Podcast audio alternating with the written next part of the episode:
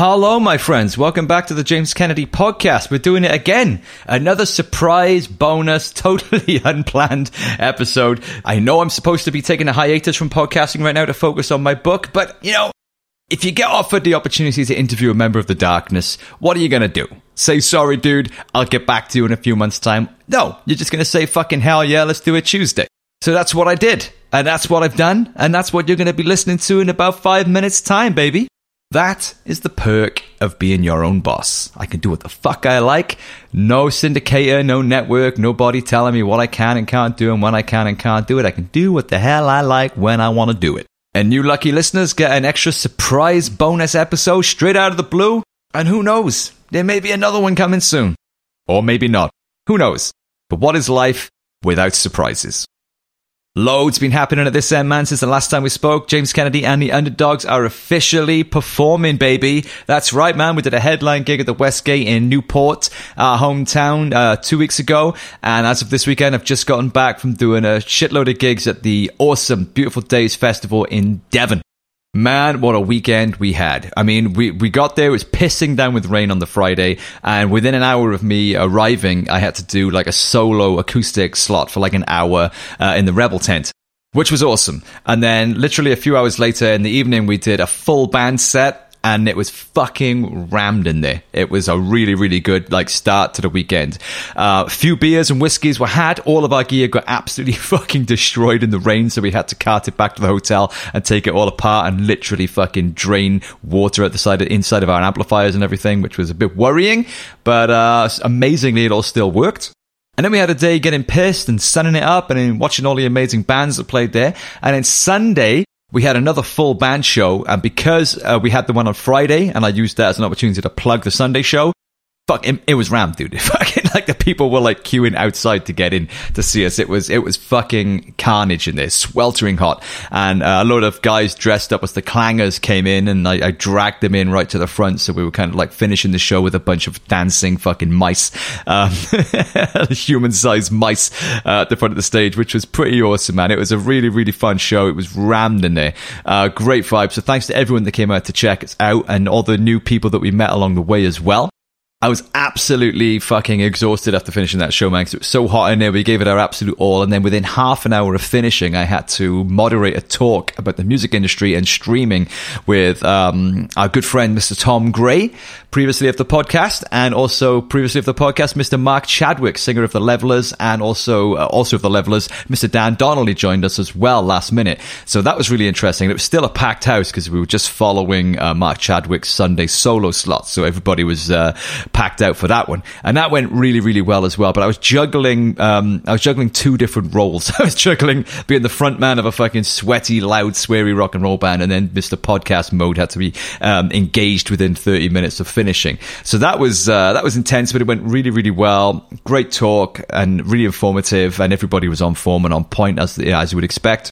And then just when you thought it couldn't get any better, we thought, man, we're fucking dominating this place. We've had four performances of, of one variety or other over the course of these two days. When you, just when you thought you couldn't get enough of the underdogs in one festival, I was watching our good friend Skindred from the side of the stage on the main stage. They were they were standing in for the Proclaimers who had to pull out due to illness. Um, just before the the final headline act of the weekend, the Levellers were playing, so we were watching Skindred, and they were absolutely fucking tearing it up, as you would expect, as they do. Nobody does it better, man. As the outro track that they perform to says, nobody does it better. That band is like, well, fucking unquestionably one of, if not the best fucking live bands in the game right now. They just absolutely they know what they're doing. And Benji is a master craftsman. Within five minutes of being on stage, just had the whole fucking field in the palm of his hand. We were loving it, right? So we're watching it from the side of the stage. And um, on the last song, when uh, do uh, Warning and they do the Newport helicopter. I'm thinking, oh, here we go. I fucking love this song. And then Benji, the singer, um, gestures over to me to join him on stage. so I'm thinking, okay, fuck it, let's go. So I run over, grab the mic, and uh, yeah, join him for the whole song. And Benj said, "Do you want to stay and do the helicopter?" I was like, "Well, fucking hell, yeah!" So uh, did the Newport helicopter in front of seventeen thousand people. That was uh, a great fucking crack, and what a great way to go out and finish the uh, what what was a really really cool weekend. So all in all, not bad for our first two weeks of gigging. you know what I mean? It was a nice, it was, it felt like a really good welcome back to a life that I haven't been leading now for a few years due to uh, many, many reasons, such as COVID and losing my father, and then you know the police assault and all that nonsense, and getting PTSD and being ill for the past seven months. It's mad to think that like only a few months ago I was bedbound and unable to do basic shit, and now here I am jumping around with Skindred on the main stage in front of like you know nearly eighteen thousand a Beautiful Days Festival. So yeah, I feel like um, I feel quite proud of uh, you know the, the, transition that's happened in the space of this year so far, and uh, it's really, really, really good to be back, feeling like myself again in my natural habitat and doing what is my true calling, and um, bring on a lot more of that. Hopefully there'll be a lot more of that coming. So um, if you want to find out where we're playing next, please go to jameskennedystuff.com slash tribe. And then join the mailing list there, enter your town and your email address. And if we're coming near your town, we'll let you know. And please come and join the madness. But that's enough about me. We are here today to talk to the one and only Mr. Frankie Poullain from the absolutely fucking insanely incredible, awesome, brilliant. Everyone loves them. You know who they are. You don't need me to big them up. We're talking about the darkness. These guys have got tons and tons of shit happening right now. They're touring all over the world with their amazing live show. They've got a 20th anniversary reissue coming out of their, their first classic album, Permission to Land. They're calling it Permission to Land again. There's a documentary. There's talk of a book. There's fucking man, it's all kicking off, honestly. So I can't wait to get into this and ask Frankie what the lowdown is, what's happening, and also get his thoughts on, uh, you know, my usual eh, points of interest, such as the music industry and, you know, who knows, might even get into a little bit of politics. So without further ado, in my opinion, the coolest member of the band with the best hairstyle, let's welcome onto the show Mr. Frankie Poullain. How are you, sir? Thank you for joining us. Very good, and even better, hearing my name pronounced correctly for the first time in 20 years. Well, it, I will admit it was a bit of a risk. It was a bit of a gamble, but I am learning French, and I thought that the spelling seemed to make sense to me. So uh, I'm glad I got it right. It was impeccable pronunciation. what you get? Poulain? Is that the, that's the standard? Yeah, everyone says Poulain. You know, even even the guys in the band once. You know, we we did this song once. Um, all about um, it was called Second Fiddle. It was Dan talking about how he's always second fiddle to his brother. It was a song for the fans and you know, all, all, about the band and everything. And um, um, Justin even managed to do a false rhyme where he managed to rhyme Eddie Graham with Frankie Poullain. Ah, nice, like it. Yeah, yeah, yeah. that was the biggest stretch. but what's happening, man? What's going on? You guys have got a load of things happening right now, so fill us in. Well, at the moment I'm in Cornwall. We're on a songwriting trip for our, would it be eighth album? Uh, and we're also about to undertake rehearsals in a couple of weeks for the 20 year anniversary world tour, which is going to be in the States, first of all, and then we're going to hit Europe, UK, then Australia, Japan. And this is the 20th anniversary of Permission to Land, right? Which is called, which is called Permission to Land again. Again, yeah. so here we are again. But, you know, we'll be doing uh, a lot of rare B-sides and there'll be a few surprises in the set too. We've just been working on the um, set design and uh, there's going to be um, yeah, we're putting a lot into it because this is possibly our last tour before we're back in arenas for the next album. Um, we've really um, done really well in the UK and Australia, and we've gone from you know the theatres into the arenas. So it's really good times for us at the moment.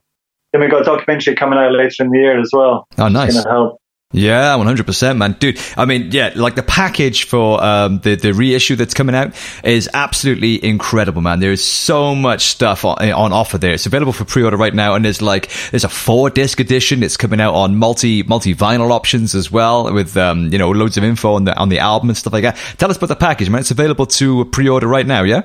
Yeah, there is, and there's uh, lots of um, commentary from the guys, a little bit from me as well um, and all kinds of rare photographs and and rare recordings as well, live recordings from back in the day, and bonus tracks and all that kind of thing. And also, yeah, one for the fans. Oh man, yeah, it looks absolutely gorgeous, and like I said, you are playing absolutely everywhere as well. So yeah, you got a busy year coming up, and good to know that um, you know you're, you're songwriting as well at the moment, and um, with with plans to do some arena tours and, and, new stuff coming up as well. I mean, are you guys have you guys got a forecast now for like the next two years or so, or are you just focusing on now, or what's happening? We're, we're taking our time with this album. We've given ourselves, we've worked really hard the last few years. Uh, we got everything back in even keel after COVID um, we put a lot of work in. We did like a seven week tour of the States. And we were the first band actually for a lot of people in the States. The, the first band after COVID.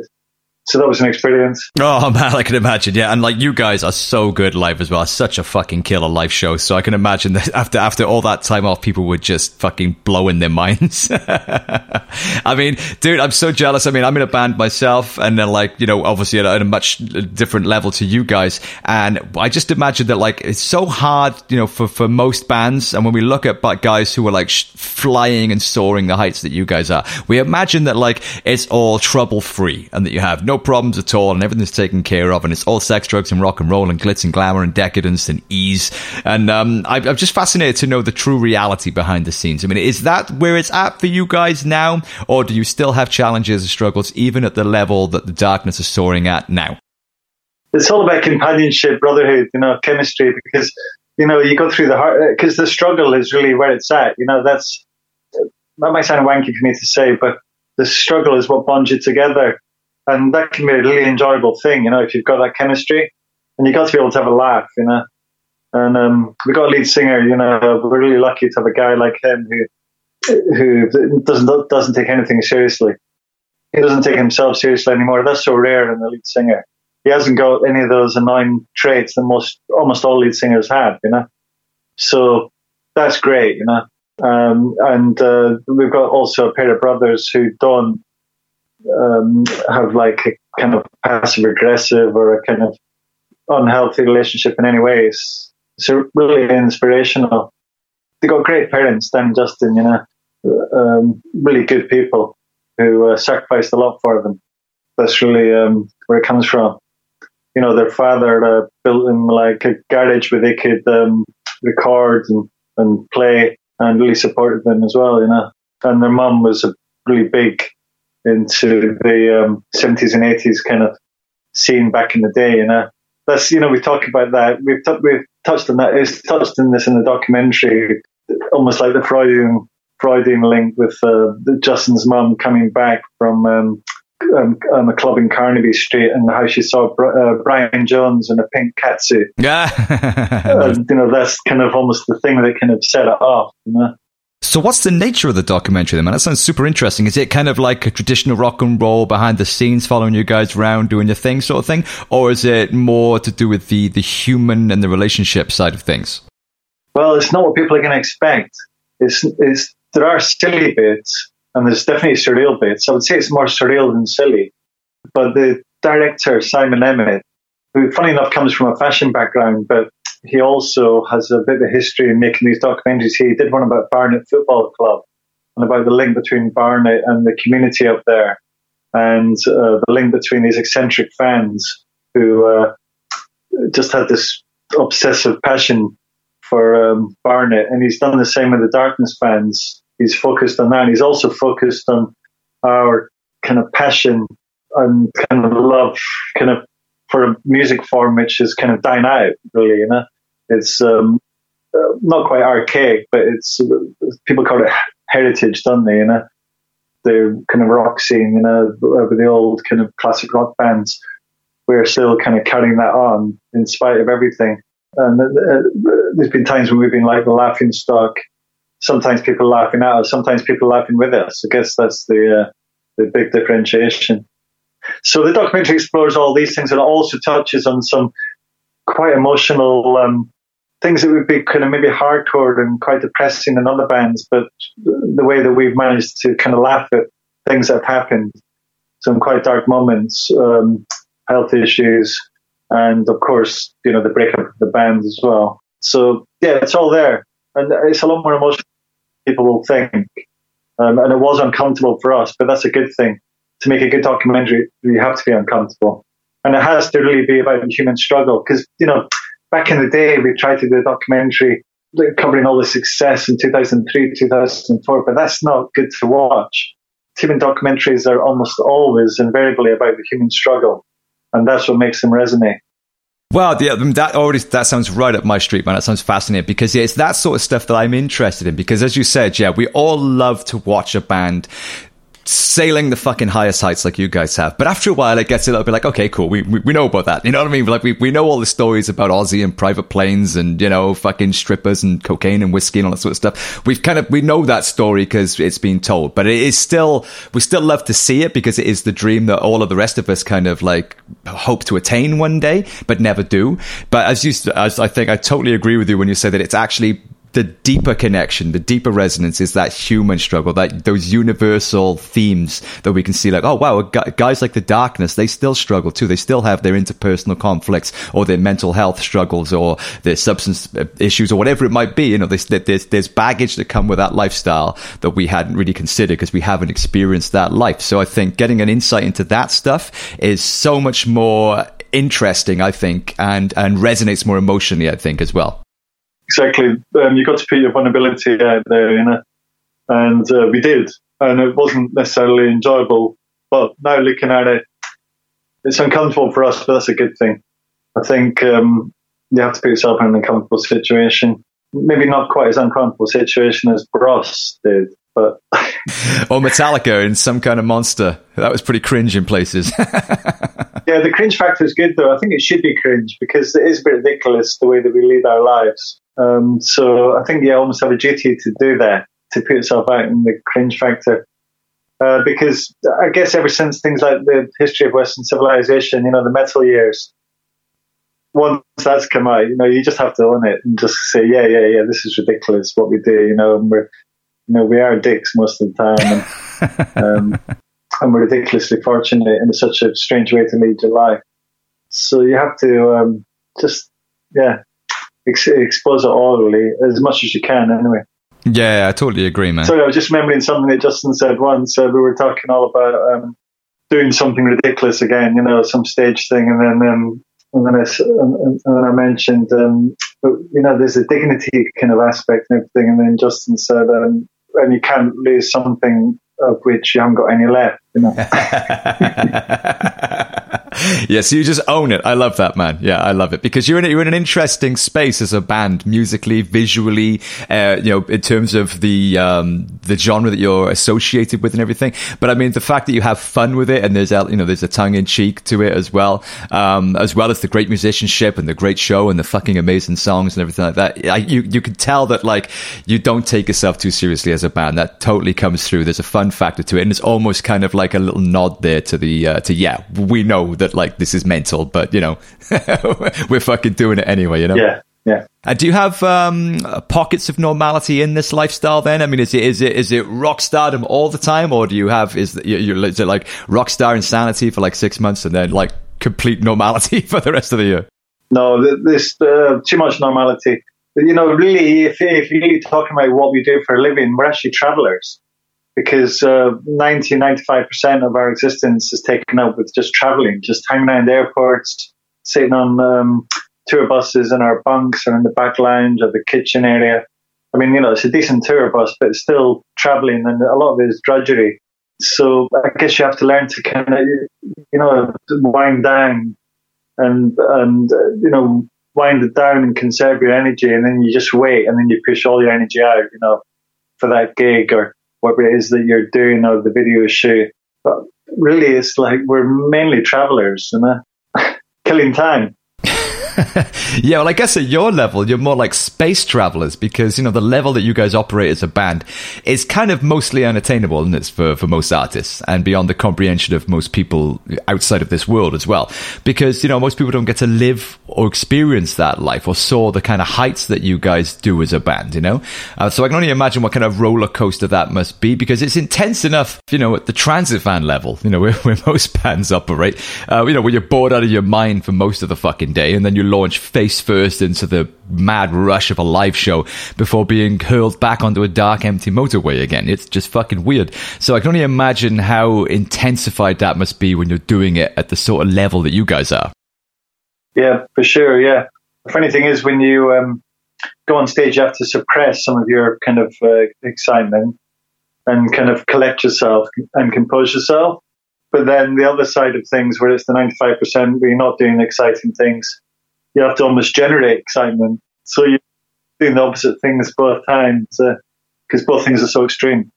Yeah, that's a really interesting point, actually. I mean, I, I talked a lot about my experience of falling apart as a human being as a result of this lifestyle in uh, in my book Noise Damage. Um, and I know that you you're a published author as well. You've written a book called Dancing in the Darkness, where you chart your journey um, into this world, which I haven't yet read, but I'd be fascinated to do so. But I'd also be interested to know how did you find the writing process? And, you know, was it quick and easy for you, or did you find it long winded and tedious?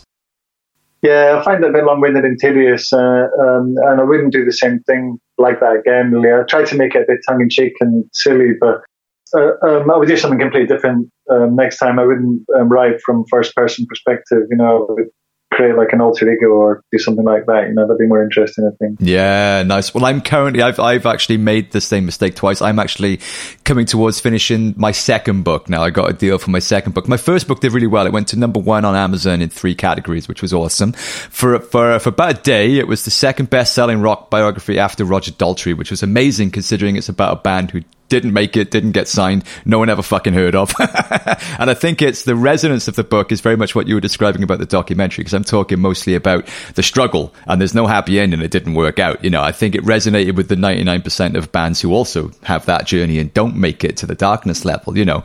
Um, but the reason I mentioned that is because the second book I'm writing at the moment, I've just finished writing a chapter on mental health in the music industry and how it's such a universal crisis there.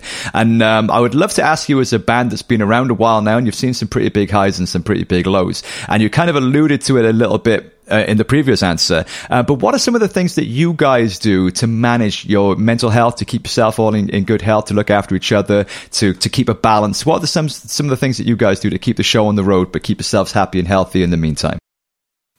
Just don't take ourselves seriously. You know, uh, try to uh, practice self awareness and just learn to laugh at ourselves and just accept that the human condition is a human condition. Everyone's got kind of blind spots, and I guess you know we have a good chemistry in terms of uh, the different um, what we each represent. I mean, I sit, there's a bit in the documentary where I say that um, if we're a family, you know, then Dan is the father, Justin's a trophy wife, the drummer is the adolescent teenager, and I'm the weird uncle. we each inhabit kind of different spaces and, and adopt different roles even if it is some of it subconscious. But in terms of mental health, yeah, just trying to be self-aware and trying to uh, challenge ourselves and just not to take ourselves seriously and kind of laugh at the mistakes. We don't reprimand each other. In fact, we actually encourage the mistakes in each other and uh, we'll highlight and draw attention to them and, and then laugh at them rather than um, recriminations. Uh, and really, we don't really like, you know, this the ego thing never really comes in, you know, or if it does, then it's. Um, I just never really um, notice any kind of ego um, issues at all in the band. No, none whatsoever, which is quite rare. Yeah, yeah, it, it is really rare, to, especially when you get to the sort of level that you guys are, where you've got the crew and the support and the entourage and the funding and the fans, and you're living in that kind of bubble world that you must living a lot of the time. It must be very hard. So to have the internal weather uh, healthy, I think that makes that makes a big difference. Yeah, you have to, and also it's all the people around you, as as you mentioned, uh, the crew, um, the wardrobe, and the merch. Really, there's no room for anyone that has an attitude problem uh, so you have to really use your instinct there, and gradually you find yourself weeding people out.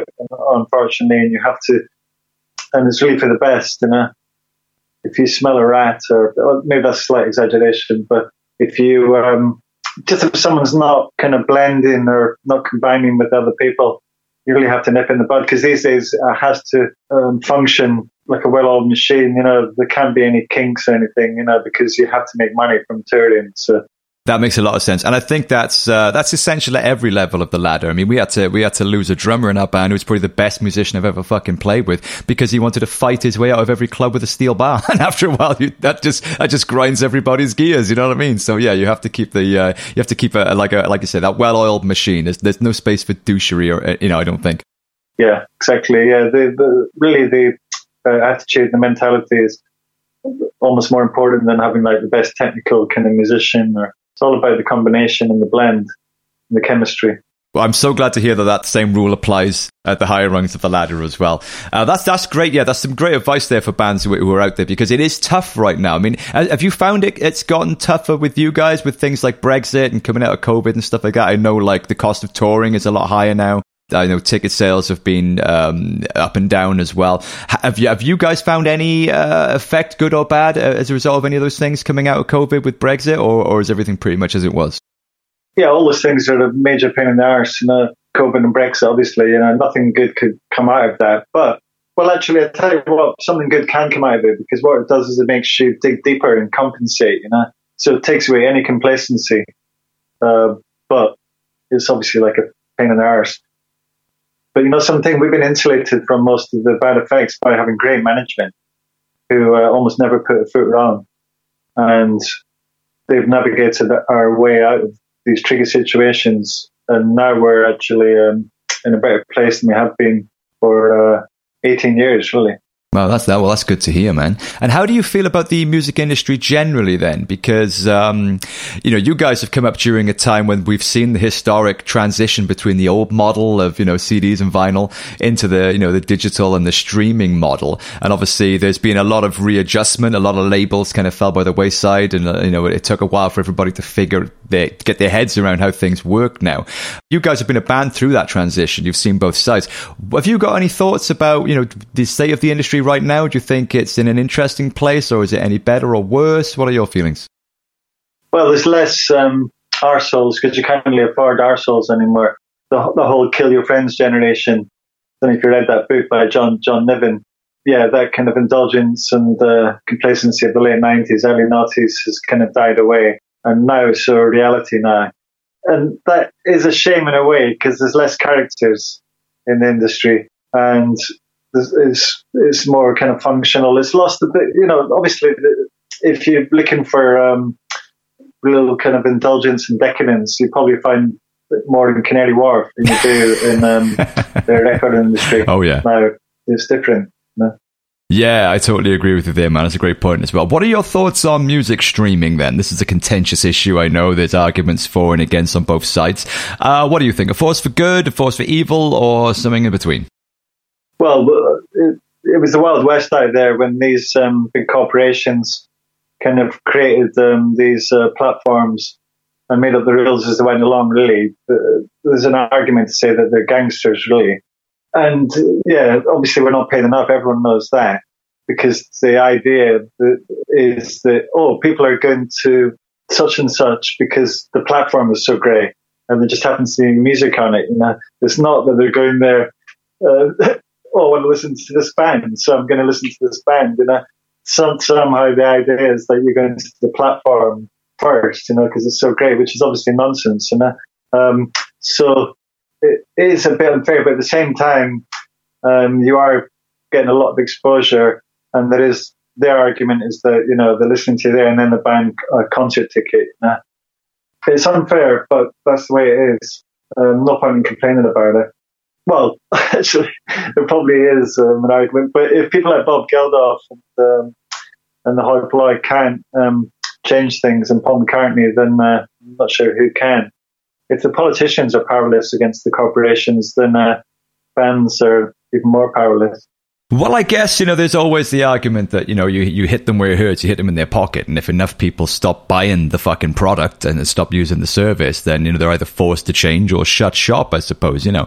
Um, but whether that's going to happen, I, I seriously, seriously doubt it. I think streaming is here to stay and we just need to try and improve you know the model as it exists, um, which is going to take a long time, and there's going to be a lot of fucking collateral damage in that process. But for me personally, you know, I don't, I see it as a bit more nuanced. I think than this argument is often presented. It's presented as Spotify is evil. They don't pay enough. Fuck Spotify.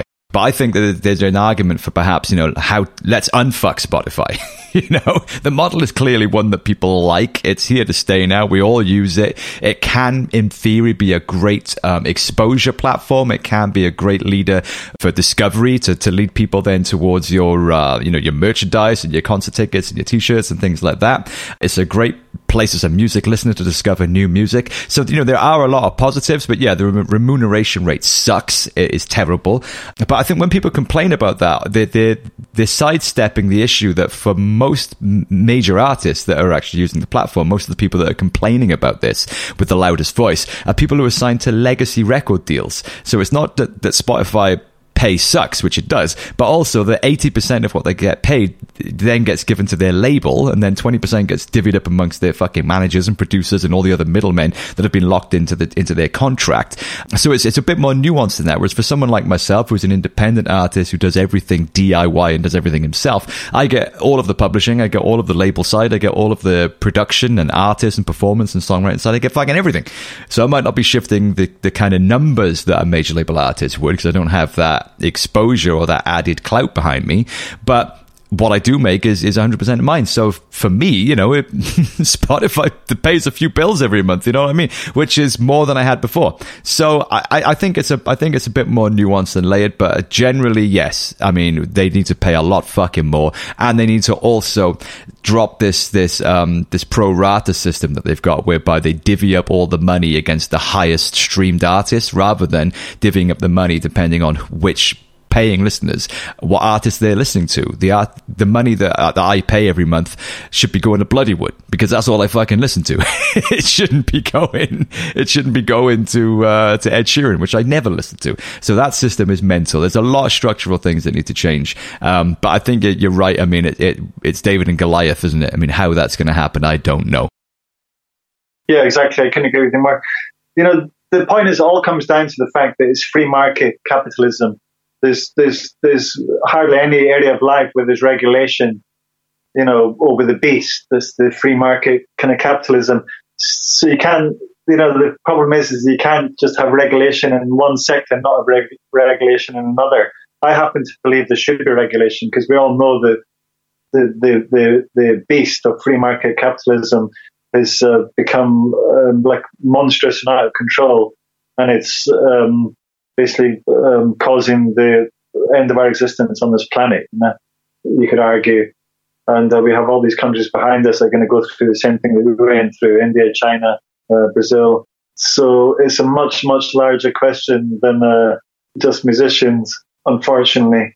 But yeah, of course it's unfair, and um, many things are unfair. You know, with the one percent of um, the population controlling fifty percent of the world's wealth, etc., etc. You know, that's just a very brief summary and everything. I know I'm not dealing with any issues specifically, but the principle is is that there should be more regulation across all sectors of life. You know, there should be like transport should be regulated. You know, you can't have the shareholders and rail companies just fucking with people's lives like they do. You know, people can't get to work and strikes and there's delayed um, planes and trains because it suits the shareholders to do that. You know, there's all kinds of shit going on. This in the words of Rufus's father, in the, in the, words of Roger Taylor, gangsters are running the world.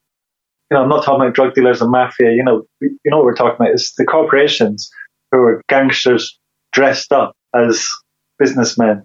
Oh, 100%. No, I totally agree with that. And I think, you know, the drug dealers and the mafia are all part of the same class. It's just business. You know, the oligarchs and government and, you know, people with fucking billions stashed away in tax havens and the, the oil barons and the financiers, you know, they're, they're all rubbing shoulders in the same places. And, and mixed in with that are the literal criminals, like, you know, the, the, the drug barons and the, the mafiosos and things like that. They're all part of the same class and they all exist to serve their own the interests of their own economic class. So yeah, I, I, see them as literal criminals. You know, I mean, and if you look at how the rest of us fit into that picture, you know, we have to pay taxation, which is essentially extortion money. you know, like if you don't pay this money, then you know we're going to cut your fucking services off and send the fucking boys around. You know, aka the police Yeah, I think it's a kleptocracy, and it's it's. I think it's worse now than it has been for a long, long time because for the reasons you said, we've just got this kind of free reign, reckless, unregulated, capitalistic behemoth, um, which is just destroying the planet and everything on it, apart from the one percent who benefit from it. Yeah, exactly. Well, uh, well put. Yeah, I'm glad that um, we both understand that, uh, but it doesn't um, change the fact that um, one can't help feeling helpless. It's incredible how little the British protest. I mean, at least the French, you know, the French protest, and they do win some small victories, the French, through protesting. But nothing makes people in this fucking country protest. It's just, it's incredible, isn't it? It's the pl- I mean, it's pretty obvious to see that that comes from the nanny state, which comes from the monarchy. I think psychologically it all comes from that, you know. Um, and that part of it makes me sick. I, I, I, I felt even worse than sick. I felt nauseous um, when the coronation um, was announced, and uh, the ten day shutdown when the when the Queen died, I felt was just obscene and just an insult. I always think think back to the First World War, you know, for a king and country, all these millions of, work, of working class um, men just massacred for a king and country. So the um, royal families of Germany and um, Britain could have their little squabble over having the places in the sun, you know, their their, their colonies. Just obscene, you know. Uh, but coming back to my original point, the French don't have a royal family, and that's why they protest because they don't have that that culture of obedience and servile kind of begging bowl kind of servitude. Is that the word? Yeah. Anyway, I'm glad I'm speaking to a Welshman, so I'm sure you um, can relate to that to, to a certain degree the, the angle. English people don't seem to be, you know, you seem to offend English people so easily. I mean, not all English people, of course, but I'm talking about, you know, the, the southern, you know, I've lived in the south of England for a long time, and unfortunately, I've been faced with this, um, just this awful kind of complacency and this kind of casual kind of, you know, they're so casual about it all, and just, you know, just this adherence to the hierarchy, and I guess they're happy. You know, the English middle classes is something horrific about it, isn't there? Man, you are talking my language now, dude. Honestly, I feel like we should have gotten onto politics earlier on in the conversation. Uh, we, we have opened up the Pandora's box now, man. I totally agree with you about the French. I mean, look at what's been happening over there recently. Those guys know how to fucking make a noise, man. I mean, you know, they literally chopped off the heads of their aristocracy and their royal family. I mean, what? you know, that's fucking awesome. You will never, ever, ever see anything like that in Britain. It's not going to happen. And like you, I blame this kind of apathetic, subservient, kissing the ass of those above you mentality that we seem to have over here, where it's like, oh, we've got a royal family, they're so much better than us. And if only if I kiss the ass of the guy above me, then maybe I could be like him, rather than doing what the French do and taking to the streets en masse and saying, no, fuck the people above us, we're going to fucking burn it down. That's more my vibe, but it's never, ever, ever going to happen in Britain. And you know what? I blame not only that subservient attitude that you're talking about, where it's like, oh, you know, doffing the cap to those above you and not making a noise and not making a fuss and just being a good little fucking servant, a good little peasant doing as you're told and standing in line. But I also blame the pubs you know, I think it's too easy to just go to the pub and have a fucking moan about it, but then don't do anything, than to actually fucking rise up and get off your ass and change things for the better. I think, you know, if they closed the pubs down, you'd see a revolution by Tuesday. But it's almost as if we like this shit. We almost like having it bad, you know, it's weird. Yeah, I think there's something masochistic about a large proportion of the English population Man, it's the only explanation I can think of as to why we've had the Tories in power for like nearly 13 years now. we've got to actually enjoy the pain. It's the only explanation I can think of. I just noticed your uh, Ramones t-shirt. Um, uh, I was on, do you know this from Rockaway Beach? Yeah. Um, I was on Rockaway Beach just um, 10 days ago. It's a great beach, just like you catch a ferry from um, kind of Wall Street Pier and um, it's about an hour ferry ride I was really impressed. And um, had that kind of vibe, you know, that Ramones vibe. It was a bit scuzzy, but really nice water, you know, and surf. You know, there's people surfing and everything, boogie boarding. Nice, nice. Yeah, I think punk rock, the spirit of punk rock is is is, is always going to have a place in society, a, a, necessary place in society. I think like that. And not necessarily, it doesn't have to be connected to the musical genre. You know, things need to evolve and change. But I think the ethos and the attitude of punk rock, I think, is necessary. Certainly more now than ever before. yeah, the legacy is just amazing for a really small group of people. What they did and how they changed culture. The best is just you know if it hadn't happened, what a huge chasm. Things would be even worse.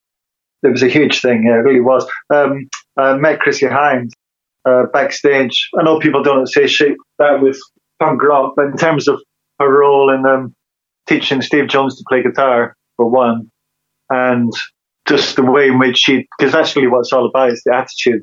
It's not what you do. It's the way that you do it, and uh, and it's the way of doing things unapologetically. Um, anyway, um, yeah, I met her backstage at the uh, Guns N' Roses um, support gig at Hyde Park, and that was a real uh, privilege to meet her. Oh, I bet, man. But well, that, that that's one of the uh, the many perks, I guess, of, of what we do for a living is um, not necessarily always about the financial pay. For for most of us, that's fucking non-existent. But it is the travel, it's the stories, it's the people you meet along the way, it's the it's the memories that you get. I mean, what else are you gonna do? Spend your life fucking, you know, sitting in a cubicle? You know what I mean? You know, punching numbers for some douche. You know, it's like, oh, you're gonna be out there. Yeah, okay, you're broke, but hey, you, you just met your fucking hero at a festival or something. You know what I mean? Back backstage and got to do a song with them or something. So, uh, or just, you know, being stuck in the arse end of Italy, living in a transit van, you know, and fucking wanted to strangle your manager. But that's still more exciting than being stuck in the office, surely. Couldn't agree with you more. Some of our best memories are in Italy. You know, we do really well there. Apart from obviously having gear stolen there, you know, there is a bit of crime there and everything. And actually, it's difficult to sell merch there too because of the bootleg culture, you know. But apart from that, that's kind of what I like about it because it's kind of scuzzy and unpredictable but the warmth of the fans and the the way they respond to uh, our music is just really uh, heartwarming. Oh yeah, I love the place, man. I love the people. I love the culture. I love the history. It's one of my favorite places on earth, man. I had great times visiting there and playing there as well. Some of my most fondest memories are uh, playing places in Italy. But sticking with punk rock just for a second, because you mentioned, of course, the Ramones there in Rockaway Beach, and what an important genre punk rock has been and the spirit of punk rock. And I totally agree with that. I've got a theory that I think struggle is a major engine for great music and great social change and, and oftentimes the two go hand in hand if you you know if you look at things like punk rock hip hop the blues these are all game changing musical genres and social movements that were all born out of social struggle and personal struggle and you mentioned earlier on the conversation how struggle has been an important part of your guys' journey. And I think the struggle is an often overlooked element in the creative process and the and the and the creative journey of artists. I mean, we live in a culture where everybody is obsessed with the winners and the wins and the glory. But really, I think if we look back at the moments that spawned our greatest developments in life and our greatest achievements, they all came from moments of struggle where we had to dig deep, and make really difficult decisions and changes. We had to channel our inner strength and resilience and put aside our bullshit, you know, for something that's more important than giving up, you know? So I think the failure and struggle gets really overlooked in the um, the obsession that we have with success and achievement and winners. So on that theme, instead of asking you now about hey, what's the biggest fucking gig you've ever done and all that sort of bullshit stuff you've answered a thousand times, I'd like to ask you more about the failure and the struggle that you guys have encountered along the way that has contributed to your staying power and where you are as a band now. Have there been any catastrophic struggles or failures or moments when it was all looking so good and then it looked like it could all fucking fall through your fingertips at any point. But somehow you pulled it back and came back bigger, stronger, and better than before. Well, everyone knows about obviously 2003, 2004, and I wouldn't necessarily call that, you know, we all know about the struggle, the conventional struggle that you had between 2000 to 2003, you know, in the hard yards and playing the pub circuit and then making it and then being at the right place at the right time, and then having the right song, I believe, in the thing called love. So I don't really need to talk about that. But what's interesting, more interesting when you say struggle, is actually the comeback in 2011. So the comeback with the original lineup. We hadn't seen each other for a few years. Even the brothers hadn't spoken for a while. And we got back together with Ed on drums, Ed Graham on drums. And then we had um, the management just wasn't right. So we didn't manage that comeback well at all, even though we had a lot of eyes on us. We had a big comeback gig at Download on the main stage in 2011.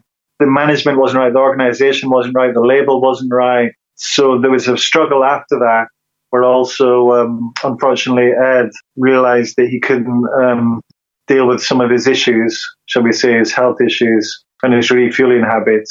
So unfortunately, you know, we we lost him, and that was a struggle. So I would say the album after the comeback album, the comeback album was Hotcakes, not our best album, but it has its moments. But there were struggles with management, and then we lost Ed, and then we were left with the second comeback album with, with a new drummer. And I would, when I think back to that period, it's the last of our kind album. I think back, there was a real uh, atmosphere of struggle. Myself, Dan, and um, Justin, just the three of us on an Irish island off the coast of Kerry.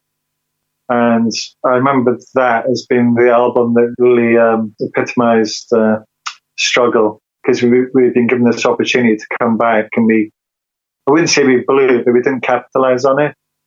And then there was just three of us left and we had to work up again. And that album, Last of Our Kind, I think it has a couple of big songs on it, Barbarian and Open Fire. And we really dug deep, you know. Dan dug, Dan always digs deep, but he dug really deep musically to, to come up with um, some amazing riffs and guitar work. And then Justin kind of was more emotive, I think, on that album. So that's my answer to your question. You know, when I think of the darkness and struggle, I, I think back to that album. And we did have um, Emily Dolan Davis, a female session drummer, who, who was great on the album and recording the album with us. It was nice to have her with us, but then she didn't really want to tour with us. That didn't feel right. I guess so, uh, women touring with a cock rock band didn't quite. Not that we are out, out, out and out cock rock, but there was something about it that didn't quite work touring. But in terms of the album, she did help us. Well, amen to that, man. And yeah, you are a band that has had more than your fair share of struggles and ups and downs and challenges over the years. So, you know, that that is testament. To the fact that you're still here now, kicking it bigger and better and louder than, and flashier than ever before, is testament to that exact spirit that I'm talking about. And speaking of bigger, louder, flashier, faster, more, we gotta loop it back to what we came here to talk about in the first place. We are talking about Permission to Land Again, the 20th anniversary reissue of that classic, iconic album where it all started. It is coming out on October the 6th and it is available for pre-order right now. It is in a special 4 CD DVD release including the original album, rare B-sides, bonus, unreleased demos as well as live albums from their iconic shows at the London Astoria, Knebworth and Wembley Arena as well as a 2 CD edition as well. There's a 5 LP version. There is a reprint of the original 1 LP vinyl, which has long been out of print since 2003. It's now coming back. Man, there is fucking loads and loads of options here. This thing looks absolutely gorgeous. I can't wait to get my hands on a copy. There's there's a booklet as well with loads of info and, and backstory on, on the, um, the album. That is available for pre-order right now and is coming your way on October the 6th. The band are also going on a colossal tour. They're playing all over the, in North America as well as a bunch of sold out dates in the UK with a whole bunch of new dates announced for Edinburgh, Newcastle, Leeds, Nottingham Rock City, my favorite venue, uh, Brighton and London, as well as dates across Europe and everywhere else. So all you Darkness fans out there, you are in luck. The boys are going to be playing here, there, and everywhere. With a brand new record coming soon as well, new material. There's going to be a documentary and talk of a book as well, Frankie said. So it's a great time for Darkness fans and a great time for the band, I'm sure. I mean, dude, busy times. Busy times indeed for you guys. Busy times, good times. Looking forward to it. And, and we're, we're, um, we've got this stage show that we're just working on now, which we're really excited about. Yeah. Oh man, well I'm excited as well.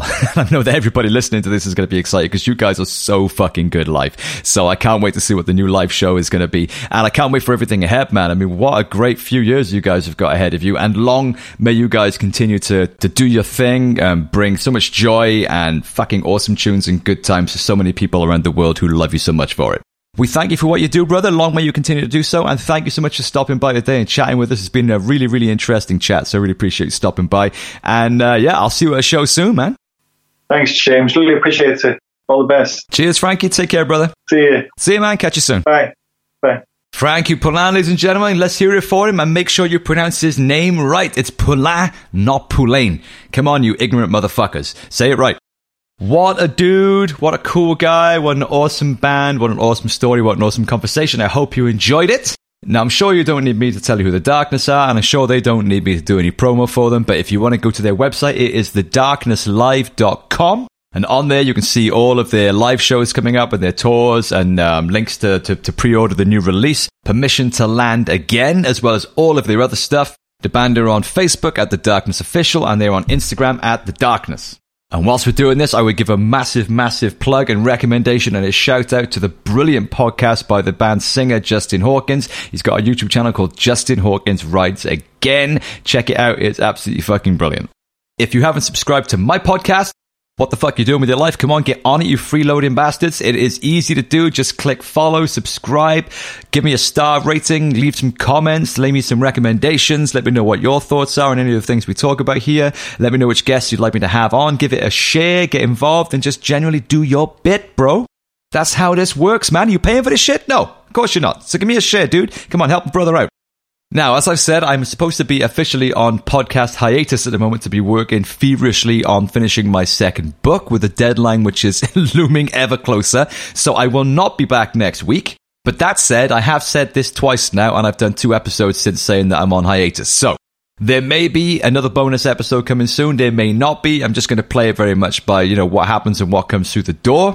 But there are no forecasted scheduled episodes coming up. So season two will be with us after the summer once I've made some headway into the book. I'm dying to get back onto the podcasting game. I do love these conversations and meeting new people and have these interesting chats. So I will be back with a whole bunch of new interesting episodes and awesome guests really, really soon, but it's not going to happen next week. So go back in the meantime and check out all the previous episodes with all of the brilliant conversations we've had with some brilliant minds and brilliant artists over the past year.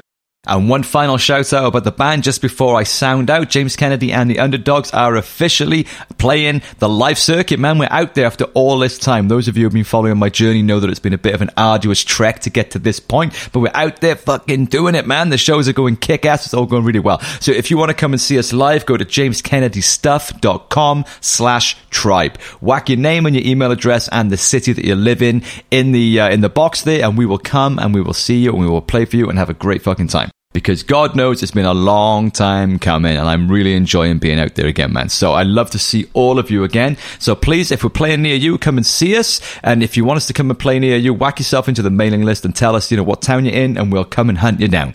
I'm on Instagram at James Kennedy UK. The band is at And the Underdogs. And I'm also on Facebook at James Kennedy Band and on Twitter at James Kennedy UK. So come and say hello, man. And in the meantime, have an awesome week. As always, take care of yourselves, take care of each other, and I will see you when I see you. Love you loads.